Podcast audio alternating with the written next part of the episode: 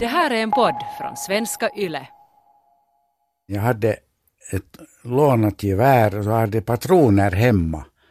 Men underligt nog när man är äh, människa, har självbevarelsedrift så jag, jag slängde mina patroner under äh, golvet på ved, vedlidre för att inte ha patroner.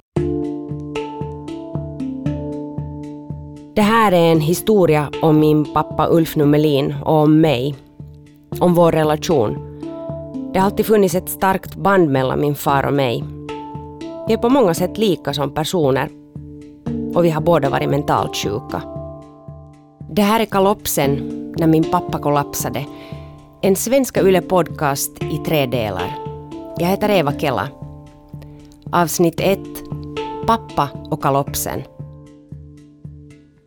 Jag växte upp i ett vackert trähus i en småstad med täta sociala kontakter. Jag hade det bra.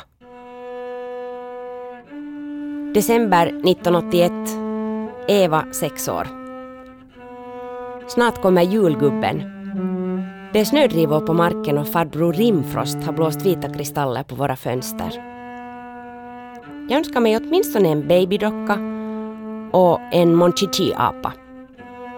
Pepparkakshusets tak har spruckit.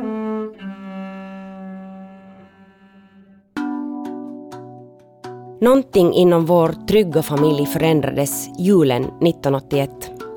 Min pappa förlorade förståndet. Han förvandlades gradvis från trötthet och irritation till oigenkännlighet. Det var julkyrkan. På något vis så började jag känna, och, och, det var nog, kände av det tidigare på jobbet och så här, att, att allt var inte riktigt i skick. Och kanske någon annan märkte det före mig också. Man vet ju inte. Det där vet man inte riktigt när man märker det, när det startar. Men, men det där eh, hemma sen, då när jag klappade ihop, så då märkte jag ju att nu var det kört. Jag kunde inte sova några dagar före eh, och hade svårt att få sömn. Och, och, och sen eh,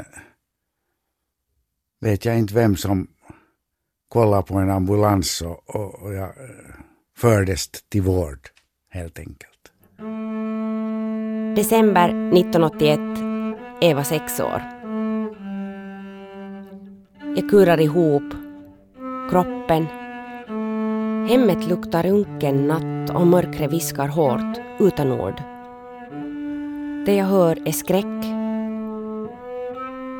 Nu vet jag att det finns saker ännu värre än det, ÖD.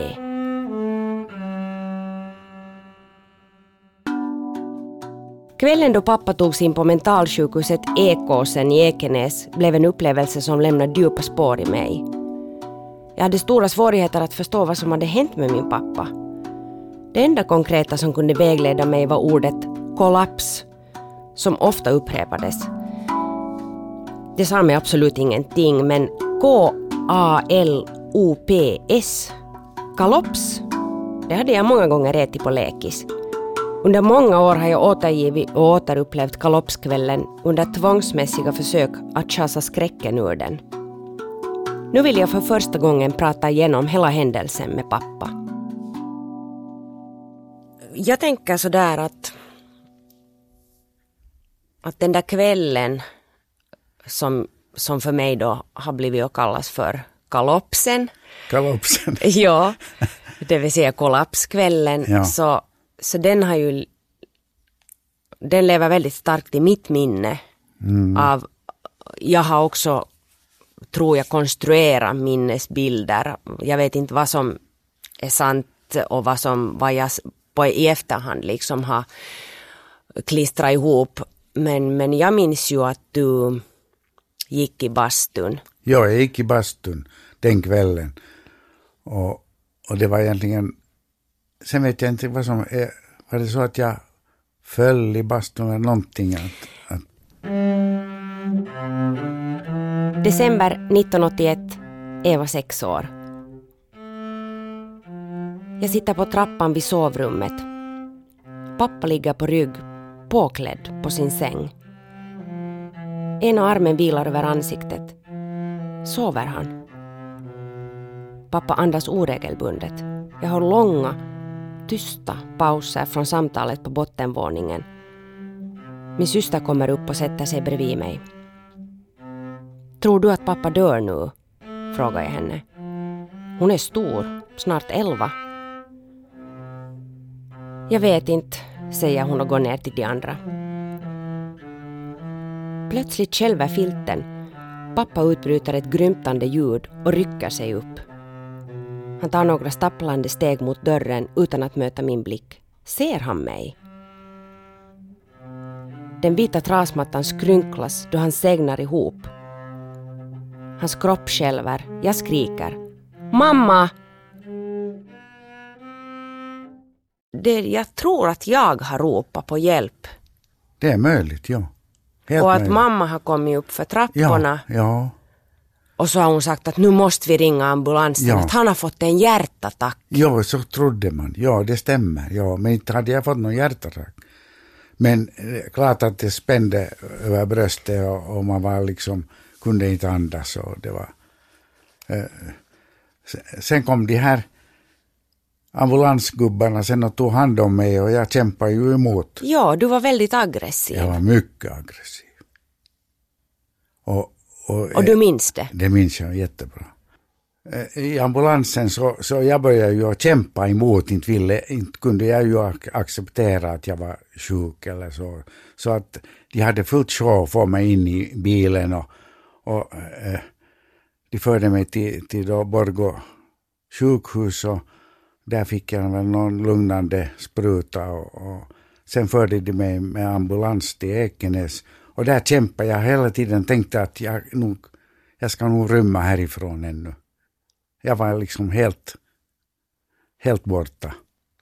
Mamma har nämligen berättat att sen när ni åkte vidare så du hade fått upp dörren Jo, ja. på motorvägen och var på väg ut att Jo. hoppa ut från ambulansen. Jo, jo. Jo, det stämmer säkert. Och så satt de sen sån där tvångströja. Nå, eh, eh, eh, jag hade ju en tvångs, vad heter det, tvångströja på mig. Och, och hade jag då fått upp på något vis det här med, men jag var ju fast bunden. För jag var ju så aggressiv. Ja, du var i nöd. Jag var i nöd. Och jag ville ju bort därifrån, från den här situationen förstås. Att jag hamnade till, till Ekenäs där till tredje bataljonen. Jag har alltid skrutit med, med de här som är på, i Dragsvik att det är många som har varit på alla, alla kompanier. Jag har varit där på alla kompanier. på andra sidan muren. Och, och där fick jag ju bra vård och där var personalen var ju verkligen toppen. Och, och, och Hade du hört om psykos innan du själv drabbades av en? Nej. Det var helt nytt för mig. Och, och, eh, den, de första tiderna där på Ekenäs så var jag nog helt liksom borta. Eller, inte att jag är någon drogad, men, men eh, i alla fall eh, medicinerad så att, att man, inte, man ble, lugnades ner. Jag minns också väldigt bra att du under den där kvällen efter att du hade fallit, att du ville till jobbet. Att då också skulle du se på Ja. nyheter. Du hade en väldigt, väldigt eh, dragnings dit upp till tvn för du skulle följa med nyheter och så skulle du till, du skulle till jobbet. Ibland så tänker jag på orsakerna varför man blir sjuk och det, det är nog, det var ju jobbet och, och, och förmännen. Jag hade den, vad ska vi säga, eh, olycka att, att en, en god kompis till mig blev min förman och det är ju aldrig bra. Och, och sen hade jag andra, några problem med andra kollegor som, som sen de min kompis som var då min förman och den andra kompisen, de, de helt enkelt började mobba mig. Och, och, och det, det, det, jag reagerade på det här sättet. För jag, jag, jag kände att, att jag var felbehandlad. Jag hade jobbat så många år där och, och, och faktiskt eh, liksom gjort allt för, för firman men tacken var ju inte bästa. Och jag, jag kände mig att jag borde ha fått, fått mera, jag fick inte erkänsla för mitt arbete. inte av min, för, min tidigare förman och inte, inte senare heller. Egentligen så tog jag ju inte Eh, jobbproblemen hem. Det gjorde jag inte. Uh, för att inte ville jag ju liksom förstöra hemlivet med, med, med mina egna problem. och där borde jag ju kanske ha snackat mera med, med min fru till exempel. Uh, så att jag känner mig liksom ganska alena i hela den här härvan. Och, och det var också en orsak varför, varför jag klappade ihop. Jag orkar helt enkelt inte mera. Januari 1982. Eva sex år. Jag saknar. Det känns tryggt i kroppen då jag vågar flytta mitt minne närmare då, pappa. Han fanns. Och var han? Pappa brukar flina. Hans roade röst hördes bredvid ett prassel från en enorm tidningssida och jag låg i hans famn på soffan och fnissade ord. Ibland fick jag ett litet lätt nyp i näsan eller två kittlande fingrar i armhålan. Vi steg upp och jag satte mig med ena skinkan på mattan och den andra på hans knotiga fotrygg medan han hasade sig framåt för att bre oss två knäckebrödssmörgåsar. Sen åt vi och gjorde de fulaste ansikten vi kunde med mat i munnen. Jag hamnade ju ut för en ordentlig psykos. Jag började ju se, se det där soldater i Borgostad. Och, och, och sen var det en episod som jag berättade här åt min bror också. Jag, jag hade slutat med älgjakten. Jag hade ett lånat gevär och så hade patroner hemma. Men underligt nog när man är äh, människa, har självbevarelsedrift så jag, jag slängde mina patroner under eh, golvet på ved, vedlidre för att inte ha patroner. Jag hade ju vapen hemma. Om jag skulle hamna för någon slags självmordstankar så skulle det ha gått illa. Men, men jag bevarade mig själv genom att slänga patroner. Sen plockade jag bort dem sen när jag var frisk igen. No, det är ju en psykos, är ju ångest egentligen, stor ångest. Och, och det är ju den här kampen att överleva. Det är ju det som, som man hamnar inför när man har psykos. Man vill överleva och, och jag lyckades ju bra med det. För att eh, den medicin jag sen fick på när jag var på Ekenäs så, så, så där, den, den slutade jag så där småningom. Och utan den medicinen skulle jag ju inte ha klarat psykosen. Det är riktigt säkert. Det att jag som kemist så tycker att där, där gjorde kemikerna hittat en bra, ett bra, bra medicin, klorpromazin för psykos. Och det, det här får alla psykospatienter får den medicinen nog. Och den, den, eh, den kopplar hjärnan på något annat sätt. Jag vet inte vad som händer men det är en kemisk, en kemisk Eh, kombination i hjärnan som sker. Alla jävlars förbannelse river senor ur köttet, avgrundens svidande eld, pyr kvävande stank, tumskruven är vänstergängad. Har du något minne då av att, att du skulle ha tänkt på mig eller oss och dina barn överhuvudtaget liksom under den här perioden? Innan och medan? Ja, när man är i psykos så tänker man alltså, nu kretsar det runt ens ego man, man måste ju själv överleva. Eh, och då, då de, också de närmaste är, är ganska långt ifrån då, tror jag. Mm. Att så, så var fallet. På under en månad blev jag frisk och så började jag jobba igen genast efter det. Ingen sjukledighet? Nej. Var det bra? Ja, det var bra för jag kom tillbaka till mina gamla gängor. Och no, jag, jobbet ändrar ju då så massor så att, att det där jag, jag kom ju småningom bort sen från, från det jag hade och det var också bra. Men jag, jag poppade ju tillbaka efter en månad. Jag, bara för att jävla. fick de. Bara för att jävlas. Ja.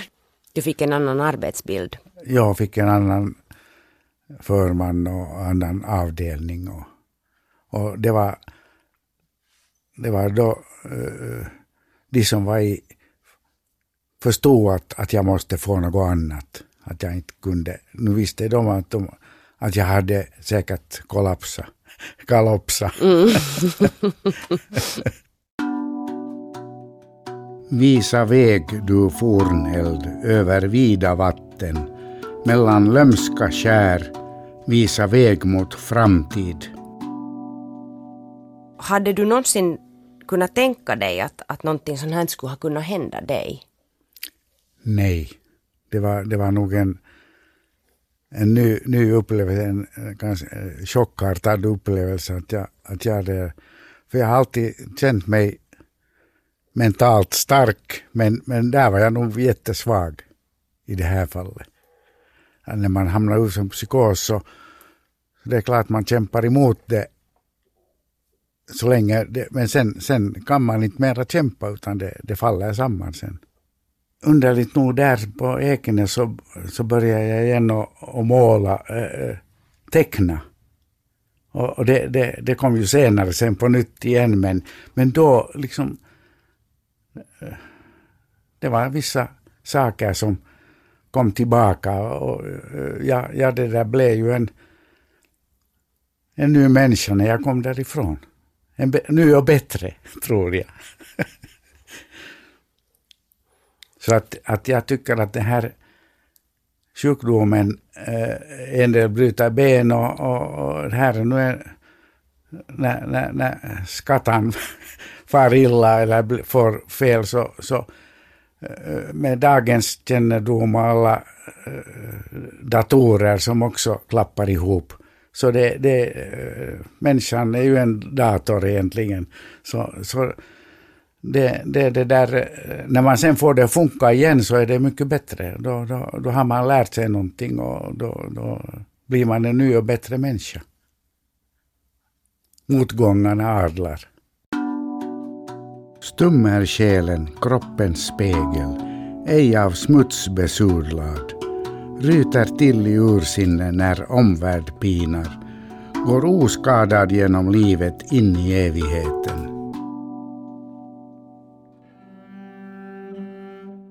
Mars 1982, Eva 6 år. Det är tipp-tapp tyst i huset fast öronen pratar. Min hand rör vänstra sidan av bröstet och känner något som borde vara hjärtslag. Tick. Och så inget. Inget är inte tomhet, utan en skriande brist på flera tick. Jag är redan på väg ut ur rummet då jag känner det igen. Nu. Tick, tick, tick. I rasande fart. Fötterna sätter mig i rörelse mot mammas och pappas sovrum. Jag skakar liv i mammas slöa kropp. Hur ska hjärtat ticka, mamma? Hur ska det ticka? Pappas kropp byter ställning med ett nervöst ryck och mamma stiger upp.